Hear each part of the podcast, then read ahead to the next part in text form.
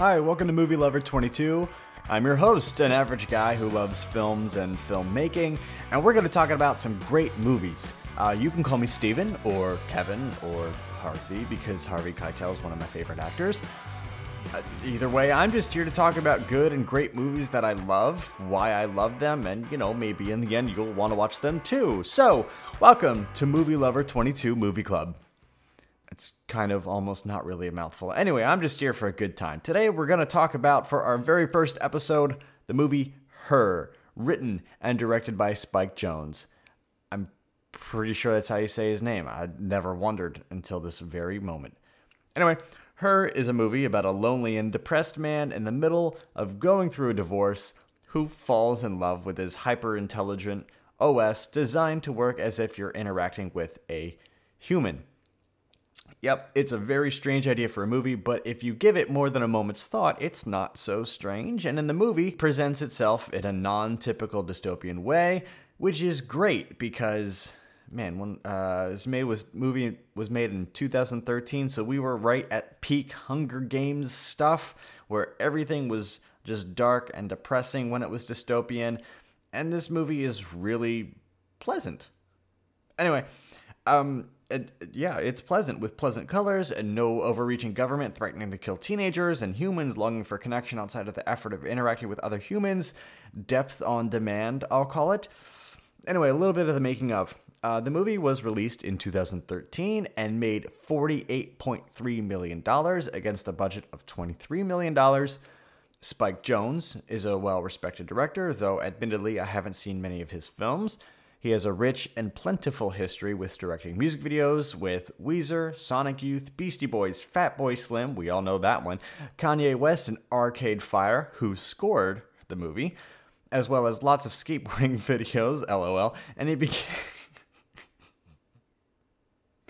I wrote this episode, I, you know, like a month ago, and the fact that I wrote down LOL and I just said it out loud is stupid. Anyway, he began his feature films with Being John Malkovich, one of the weirdest movies I've ever seen.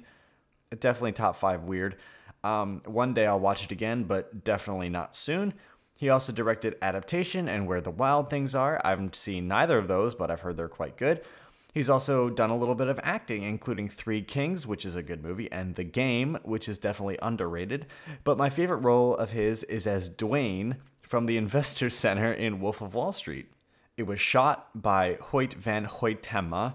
I'm not going to pretend I said that right, and I'm not going to pretend that I looked it up. Who is known for shooting films like Tinker Tailor Soldier Spy, which sounds like a game, The Let the Right One In, Ad Astra, Spectre, which was a piece of garbage, and The Fighter, as well as collaborating frequently with Christopher Nolan. I hate that man. On Interstellar, Dunkirk, and Tenet. Tenet. Tenet. Tenet. Victor Tenets. Anyway plenty of talent, but uh, from I've only seen Spectre and it's a dumpster fire.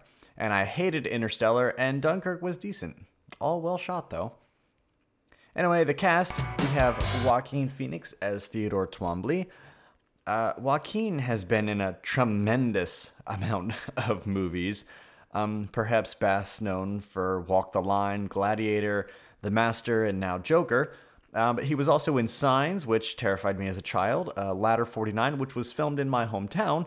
So I almost got to never really see Joaquin Phoenix on set. And unfortunately, he and many others were in The Village. Oh boy. Um, I've yet to see I'm Still Here, We Own the Night, He Won't Get Far on Foot, and Reservation Road, but they are certainly on my list. Joaquin Phoenix was a force to be reckoned with in the early 2000s and has really only gotten better with time. He's incredible. Joaquin plays this role tremendously well. Uh, one thing I love about his films is his range. In Gladiator, he's a spoiled brat who has way too much power and somehow still doesn't get his own way. And then in Signs, he's a washed up baseball minor league star. In Joker, he's a sheltered, unstable comedian who's pushed too far. And then in Her, he's a guy who's still learning how to have healthy relationships with other people basically what I'm saying is I'll watch anything with Joaquin Phoenix in it. That's that's really what I'm getting at. We have Scarlett Johansson as Samantha. I hate Scarlett Johansson. There, I said it. I think she has her moments, but honestly, I don't think she deserves the fame that she has just for being in Marvel movies at this point. Um, outside of that, she's most known for Lost in Translation. Uh, she was also in Home Alone 3, Eight Legged Freaks, The Island, Lucy, and Ghost in the Shell. Not a great list. However, she was also in Hail Caesar, Chef, Under the Skin, Don Jon, The Prestige, Jojo Rabbit, and Marriage Story, and all of those are either good or great or fucking fantastic.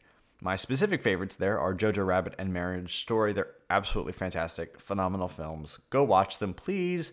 Eventually, I'll talk about them, I'm sure. Uh, we also have Rooney Mara as Catherine. Rooney is a great actress, and I haven't seen her around enough, honestly. Uh, her sister is Kate Mara, also a great actress, and both are great reasons to see a film. Rooney was the was the girl with the dragon tattoo, uh, at least the American version, which is phenomenal. Um, Youth in Revolt, which is hilarious. Was she? Yeah, she she was. I forgot about that. Um, the Social Network, even though she's only a little bit, movie's still 10 out of 10. And I intend to see side effects because of my newfound appreciation of Steven Soderbergh. A Ghost Story, um, which is also on my list, as well as He Won't Get Far on Foot. She's a great presence on screen. And even though she feels like a bitch, even though she's half right, um, when she and Theodore argue over brunch. We have Chris Pratt as Paul. Chris Pratt is a very strange powerhouse now. Uh, Guardians of the Galaxy is one of the greatest parts of the Marvel movie spectrum. And before he played Peter Quill, we all enjoyed him as Andy Dwyer on Parks and Rec. Um, and then when he glowed, glued up, he got more famous. And he was in the Lego movie, which was fun, and Jurassic World movies, which I, I don't want to talk about it. In general, I really enjoy Chris Pratt, and thanks to being a huge star, he's made some really bad media choices, and then some good ones. Amy Adams as Amy, I kind of, I wrote that I kind of hate Amy Adams but it's not really a hate, it's more of a distaste or a disliking. I really just see her as a less fun Isla Fisher, and I really like Isla Fisher. Like Now You See Me is a pretty decent movie, and partially because Isla Fisher is in it. If Amy Adams was in it, I really wouldn't get. Yeah, did you see Nocturnal Animals? I it was just a weird movie, and the fact that it was Amy Adams and not Isla Fisher was really weird. In fact, I'm pretty sure wasn't she? Wasn't Isla Fisher in Nocturnal Animals? She was, wasn't she? Yeah. She was the daughter. She was the daughter, wasn't she? Hold on. Yeah. Okay. Anyway. anyway, they look so much alike, and I just enjoy Isla Fisher's movies more than Amy Adams' movies. Anyway, um, Oh, here's the other thing. Part of that is because she plays Lois Lane in the recent Superman Batman shtick, and I fucking hate Lois Lane in those movies. She's all but useless to me. All of that distaste being said, she's really great in this movie. She really, really is. She's a phenomenal friend to Theo, struggling to follow her passion by attempting to find her passion along the way. Um, uh, anyway, uh, Amy Adams was also in Doubt, which I haven't seen, but it's on my list. Uh, she was in Talladega Nights, Catch Me If You Can. Um, and that's kind of all I care about uh, from her film career. She was also in Arrival and American Hustle, and I just, I never saw them, and now I don't care to. So, whatever. Uh, Matt Letscher, Let- Letscher as Charles. He currently plays on HBO's The Alienist. Uh, uh, he was on Flash and Legends of Tomorrow, and I know him from 13 Hours and a few episodes of Entourage, which is absolutely my guilty pleasure show. And that's all I have to say about him, really. Charles is a nice non adult friend of Theo's as non adult friends. Why did I write that? That's so weird. He's an adult. Anyway, um, he's Amy's husband. I'm not sure what their relationship is, but Amy didn't deserve what little he brought to the table only to be yelled at because he didn't put his shoes where they belong. Portia Doubleday as Isabella Surrogate. Uh, Portia played Sheeni Saunders in Youth in Revolt alongside Michael Cera, and honestly, you should watch that ridiculous, fun movie where Michael Cera plays two sides of himself at the same time, and it's a blast. She's also in Mr. Robot, which I heard is good but don't plan on seeing, and the remake of Carrie, which is uh, and Fantasy Island for some reason. That's kind of it. Spike Jonze, this, uh, on top of his other acting roles, was in uh, this movie. Uh, he plays the um, the really offensive, sexist alien child. Kristen Wiig is the online chat partner, which character does have a name, but I decided not to say it out loud. Um, Kristen Wiig is something special. Uh, obviously, we all know her from SNL, but she was in some solid movies like Meet Bill, which is wickedly underrated, Walk Hard, um, Despicable Me, All Good Things, and a few other famous movies that I never saw because they didn't look fun or interesting at all. And Woman, Wonder Woman 1984, which was okay, but really stupid in a lot of places. And then Bill Hader is the obviously male chat partner.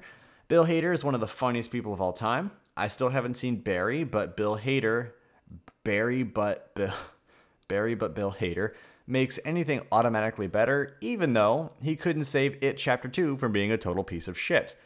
He was in Hot Rod, which is an incredible movie, Super Bad, Pineapple Express, Scott Pilgrim vs. the World, and again, a bunch of other things I haven't seen, like Trainwreck. Sorry, Amy Schumer, I'm never going to watch your crappy movie. I just know I'm not going to have a good time. Anyway, Bill Hader is great. Brian Cox as the AI modeled after Alan Watts. Brian Cox is, to me, despite some questionable movie choices like X2, is one of those actors that commands respect. Like Harvey Keitel. There's just something about him that makes him untouchable, and I think it's his presence. If he's there, he falls into the character, and in my memory, I see him as this massive force that's threatening to a degree. Um, and I think it's because when I think of Brian Cox, I think of Hannibal Lecter because he was the first Hannibal Lecter and was probably his first big role um, in the movie Manhunter, which is one of my favorite thrillers, to the point where I may wind up talking about it on the show, uh, probably, but you know, we'll see. Anyway, I don't want to get too caught up in this minor role. Uh, he was also in Braveheart, The Bourne Identity adaptation, 25th Hour, Troy, Zodiac, Fantastic Mr. Fox, and I normally don't mention TV, but he also stars in the HBO hit Succession, which was pretty great. Her originally starred Samantha Morton as Samantha, but in post production, Jonze realized that the character of Samantha needed something different than what had been created on set because she had been on set just off screen. So they recast the role with Scarlett Johansson. Apparently, that he's done that a couple times uh, throughout his career, and for some reason, I didn't write down when that was. I think it was for uh, Where the Wild Things Are. Um, and that's gotta suck for the actor, but I mean, what are you gonna do? You're not in control of the project. Um, but props to her. Um, I didn't see anything online that suggested she was angry or upset with the decision, which is a bigly move on her part to do what it takes for the sake of the film. That's that's you know that's good character right there. And a quick side note. Um, at one point during the edit, the movie was running at 150 minutes, which is a whopping two and a half hours until the aforementioned Steven Soderbergh stepped in and helped Spike cut it down to 90, which isn't the final runtime, but that is a huge cut for the sake of making a better movie. Good for them. And let's just hop in and talk about what I loved. Um, the opening music just sets the tone wonderfully. You know, it's um, the other day I sat down to watch Inglourious Basterds, and the moment you press play and the music starts, and you you know you're in for a treat. Inglourious Basterds being this great big war epic, and her kind of having this melancholic. I don't even know how to put it in the words because right now this is off the cuff, but it really just brings you in, really just envelops you in it. The soundtrack is almost entirely from Arcade Fire and I'm annoyed that it's unavailable almost everywhere. But actually, as of recording this, they're trying to release it soon on vinyl, uh, digitally, and on cassette because that's whatever. The color palette of this movie is gorgeous, and I hope this gets a 4K release soon because this and the cinematography are beautiful, and I will watch it no matter what. I really like the little vignettes of Theodore and Catherine's relationship when they were happy. Those are fun. Um, I, I really like their dark humor and little visual jokes, like when they're both wearing traffic cones on their heads and just being goofy, because so much of humor and relationships is being goofy together. It's really cute. I like that shit. Also, the fashion is really peculiar, but it's never off putting. You know, it's this futuristic, dystopian, um, you know, streets ahead kind of thing. It's it. Everyone looks looks really, really comfortable. I like it. Um, arguably the best line in the whole movie is in the email from Lumen. It says, "I miss you. I mean, not the sad, mopey you, the fun you. Let's bring that guy out. That's one of the funniest things. It's like two minutes into the movie. It's great. I love it. People have a sense of humor in the future." We're going to transition a little bit and just talk about a couple things that I uh, noticed. Um, I really don't have a, a solid section for this. They're not things I disliked, um, but this movie just prompted a lot of singular thoughts. So I'm just going to talk about some of them. Uh, number one, even though Theodore's loneliness and depression stems from his divorce with Catherine, in real life, Joaquin Phoenix and Rooney Mara were engaged to be married. And that is tricky. Um, but I think that relationship off screen naturally helps you behave with each other and act with each other on screen. I mean, they, I'm sure I'm sure they have a lot of fun acting together and being able to play off one another. Sorry, I'm half yawning. It's it's not even eight in the morning yet. Minor minor note it's kind of strange that the part where Chris Pratt hears Theodore write a letter and then just starts complimenting him feels really weird. Like Theodore does not look like he's having a good time listening to Chris Pratt saying that he's half a woman. You know, I, probably didn't play real, real, real well. Anyway, the sequence with a, with the surrogate is wildly confusing and incredibly complicated. Nothing like inviting a third party into your relationship when your significant other isn't interested. Also, when Samantha needs some time to think, that's pretty huge considering that outside of being his girlfriend, she's his OS. How would you like it if your phone decided to decided it wanted a vacation from you? Try going to the Panera Bread 10 minutes away, only for Google Maps to blow you off. Google Assistant lets you choose its voice, and this movie is actually part of the reason I chose a male voice for my phone. Um, Amy's OS friend is also female, and I thought their platonic relationship was a nice juxtaposition to Theodore's complicated romantic failures. Also, part of me wonders if it was all doomed from the start. There's that line where Samantha makes a joke about being glad she's not trapped in a body that's going to die and rot away, and it's played for laughs, but it reminded me that yeah, Theodore's going to die, but Samantha is literally just software, which will one day be updated only to be obsolete and replaced by something else. That's pretty not great. Pretty not great. And it's pretty terrible of the OS developer to shut everything down for updates without leaving any kind of functioning software for their hundreds of thousands, if not millions, of users. Not even the lower quality previous system. The system literally is unavailable until Samantha comes back. That is a huge uh, problem for that company. Imagine if Apple or Google did that. Sorry, Android's going to be down for a day and a half. Sorry, um, Siri and Google and Amazon are just going to be AWOL for the foreseeable future. They didn't even do anything. Whatever. The end of the movie results in Samantha and Theodore parting ways, and I was just thinking that it's what a hard breakup to endure. Even with all the flaws of the breakup and the relationship, you're in a society that's more dependent on digital community, fake community, than we are even today in 2021. But to have an ex that actually disappears and ceases to exist means you can't call or text them after or interact with them in any way. You can't have rough nights that end with contacting them at inappropriate times. I mean, at best, you can write angry and sad letters and keep them in your desk drawer because they'll never be delivered. And I was originally writing that I love the kind of AI presented in her. But the more I watched and felt, I realized that I don't want AI to feel that human. Humans are far too complicated to generate another one that you carry around in your pocket, And even if you could create an AI that didn't require the emotional depth of community that we need from regular human interaction, that would then it would feel far too fake. Similar to creating computer generated images in movies, it can feel solid and artful up until a certain point, which is known as the uncanny valley. valley.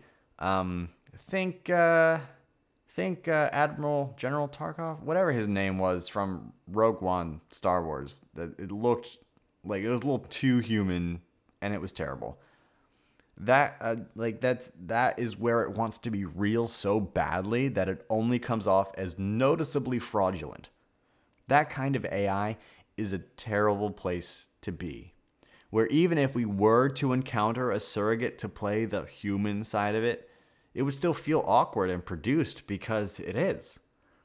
Entering a relationship with an AI like Samantha is a result of not understanding humanity or how important community with humans is. As we wrap up, um, I, I really do want to talk about the characters for a moment. Theodore is a pathetic dude. I kind of get it. He's in the middle of still processing, ignoring, to put it frankly, his wife leaving him, and he's withdrawn into himself, living vicariously through the relationships of the couple's letters that he writes, which is actually really clever. He gets to say how he feels in an acceptable environment, cater it to the addressee, and never really have to deal with what's going on under the surface or you know he's able to compartmentalize it and do his job properly unlike jgl in 500 days of summer who wrote that roses are red violets are blue fuck you whore card. So there's that. I think those of us who are in successful relationships can see theodore and where he's at and what he wants and see it as perfectly normal because it's connection right? That's all he wants he wants someone that understands him as an emotional person, and then we see that he's getting a false version of that from a computer.